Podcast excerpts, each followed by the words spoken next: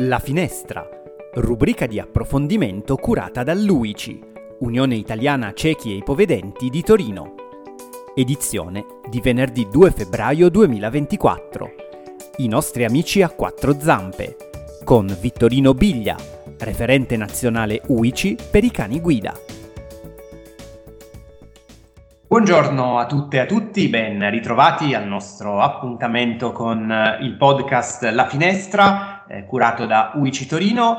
Eh, oggi parliamo di un argomento che ci appassiona molto, che è quello dei cani guida. Non è la prima volta che ce ne occupiamo, ma torniamo a farlo con grande piacere e eh, per farlo eh, diamo il benvenuto a un amico, eh, Vittorino Biglia, referente nazionale del settore cani guida della nostra Unione. Vittorino, eh, ciao e benvenuto con noi.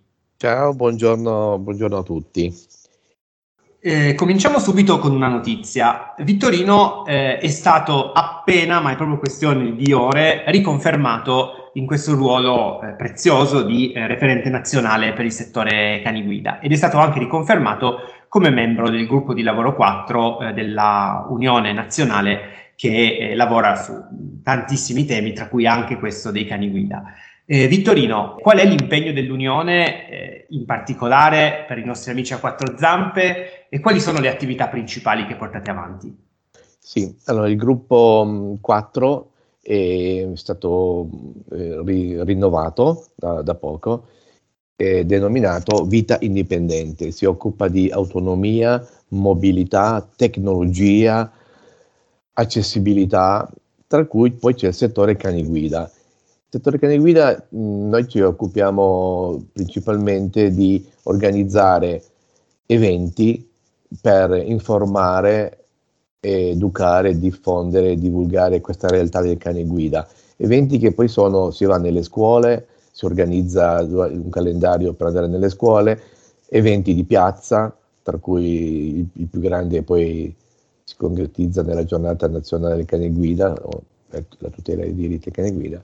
E quindi in questo gruppo ci sono dei componenti, io seguo la parte italiana e c'è un mio collega che segue la parte estera, ci sono anche degli istruttori, c'è un responsabile della scuola Ellen Keller di Messina e mm, quindi noi organizziamo queste, queste attività perché sono attività che, progetti che sono collegati con il gruppo di lavoro.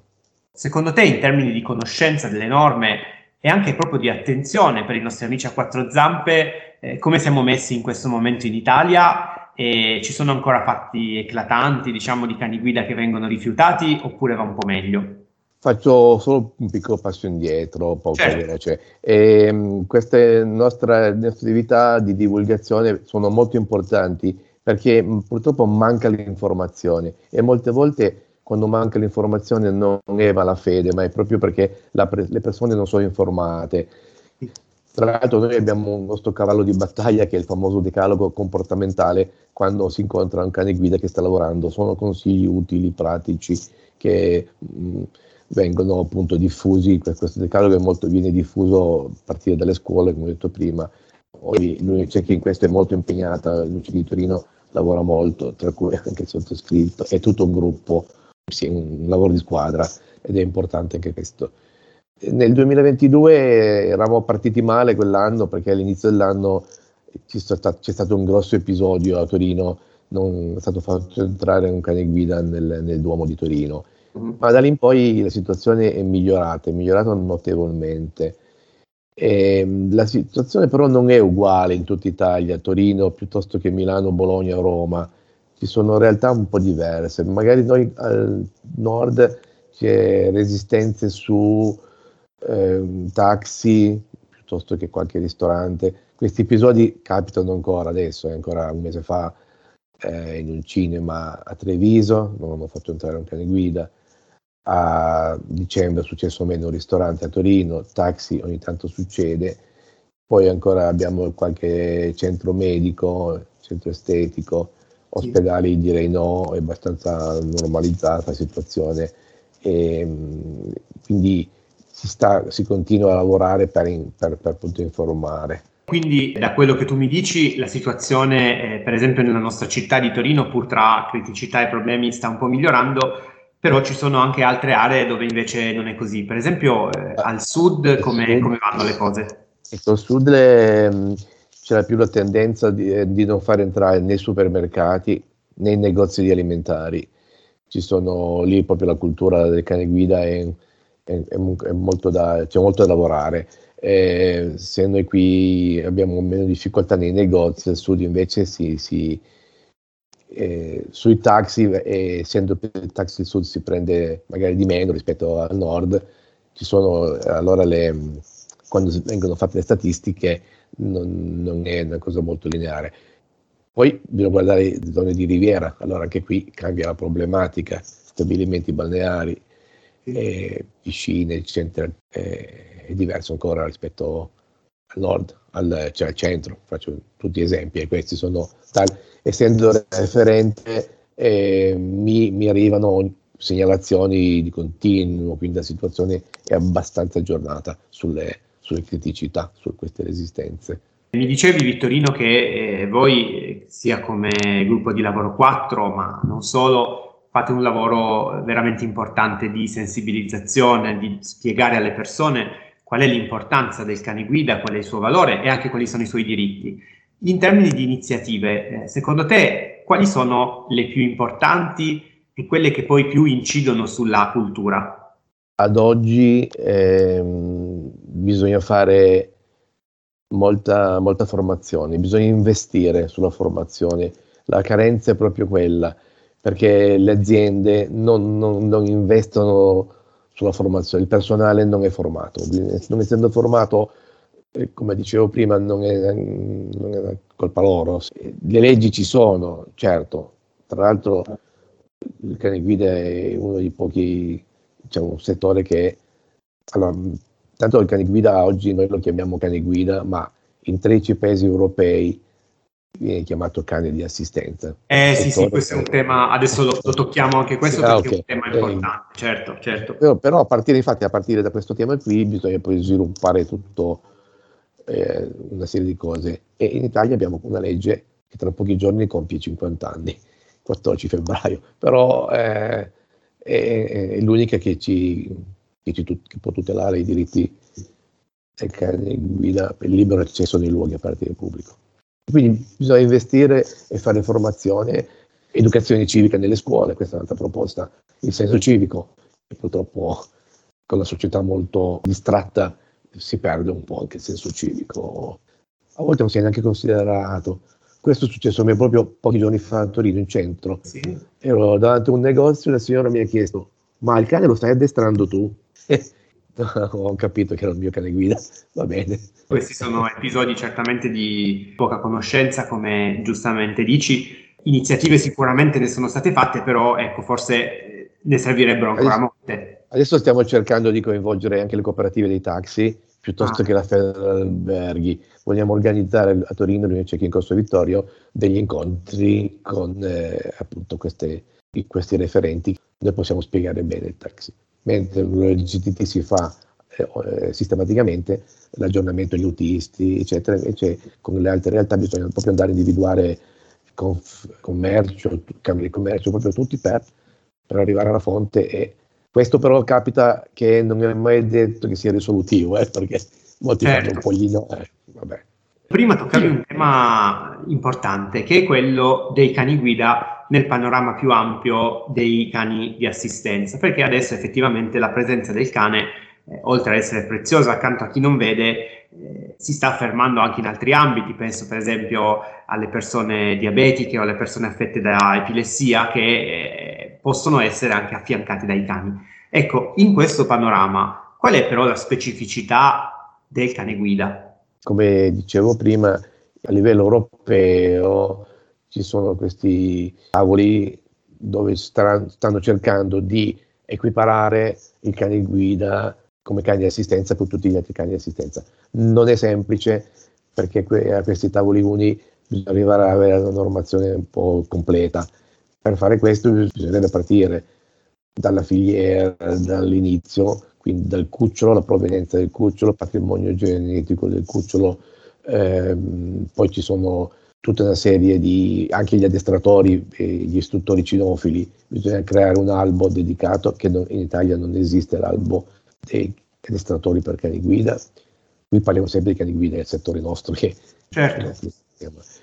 Poi gli altri cani sono molto utili, si parte dal cane più conosciuto della pet therapy, però sì. quando loro questi cani entrano negli ospedali sono accordi diretti che fanno con le direzioni sanitarie.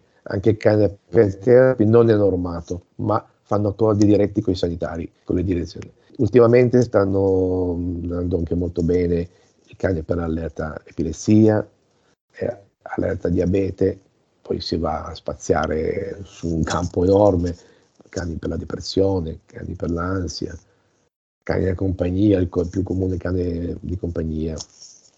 E adesso per ultimo, domani, sì, domani sera c'è una presentazione che si vuole andare nelle scuole con, eh, per fare uno screening, portare il cane per il diabete, ma non per l'allerta diabete, ma proprio come screening, perché magari il cane ha un bambino che non sa di avere il diabete, non è detto che il cane con quel semplice naso riconosce sia qualcosa che non va e magari è già capitato che poi si fa l'esame del sangue e questa persona ha il diabete. Quindi c'è veramente un'esplosione in questo, in questo campo, ma il cane guida al momento è quello più, più tutelato, perché sugli altri cani non c'è, non c'è, tutela sui diritti e neanche il conduttore. D'altra parte, appunto, nel rispetto di, del ruolo prezioso che i cani possono avere in tantissimi ambiti, eh, credo sia importante anche dire che comunque il cane guida per non vedenti mantiene oggi delle specificità che effettivamente lo rendono eh, un caso particolare. Penso che eh, Vittorino, tu come conduttore di cani guida possa confermarlo. Sì, allora adesso io sono molto di parte, quindi il cane guida per noi rappresenta gli occhi e per noi il cane guida, a parte ti fa riacquistare la, l'autonomia, la, la, mobilità, la tua libertà, sono proprio delle cose importantissime. Io ho ripreso la mia autonomia col cane guida rispetto al bastone bianco, sempre esperienze personali. Con il cane guida quando col tempo, essendo che è un'estensione del tuo, del tuo corpo, delle tue braccia, di tutto, no? e piano piano entri in simbiosi, hai un'empatia completa e il cane guida riesce anche lo fanno un po' tutti i cani questo, ma il cane guida essendo un po' speciale riesce anche a percepire lo stato d'animo della persona, se quel giorno lì uno è arrabbiato, proprio tutti questi lo fanno tutti, quasi tutti i cani, ed è una cosa insostituibile. Il compagno di viaggio eh, che può essere il cane guida, mm, per me è sostituibile e non deve essere mai separato come invece ogni tanto vogliono fare. Senti, riguardo a questo, eh, anche per salutarci così con eh, una curiosità, diamo un'occhiata al futuro con tutta una serie di ausili per la mobilità che promettono di funzionare molto bene anche per guidare le persone che non vedono. Però qual è invece il valore e la specificità che comunque eh, la presenza di un cane continua a darci? Allora, um, ultimamente sono arrivate notizie dove allo studio il famoso robottino, un cagnolino sì. fatto robottino, ovviamente è molto preciso perché diventa come un navigatore pedonale e chiaramente un cagnolino tecnologico non, non, non sporca, non, è impegnativo, il cane ha le sue esigenze 365 giorni all'anno, piove, Natale, Pasqua, quando vuoi, festa, mattina alle 7 devi uscire. E invece mh, discorso del cane guida, io penso che nessuna intelligenza artificiale potrà sostituire, perché il cane guida aiuta anche nell'inclusione sociale, aiuta nel, nell'approccio della relazione con il mondo esterno. Il cane attrae molto perché quando io vedo il suo cane guida, quando sono in giro col cane guida, è sempre voglio accarezzarlo, voglio, ma questo perché il cane, lo sappiamo, dei tempi della storia, e questo anello di congiunzione che c'è tra uomo e cane. E, e io penso che non, non, sarà mai possibile sostituire il cane guida. È importantissimo quello che dici del cane guida non solo come compagno di viaggio, non solo come aiuto nella mobilità, ma anche come eh, amico che ci aiuta a migliorare le relazioni sociali. Credo che questo sia un aspetto bello che vale eh, la pena di, di sottolineare. Il cane guida non è un navigatore pedonale, non è uno strumento, perché molte volte viene considerato anche strumento, una parola un po' pesante.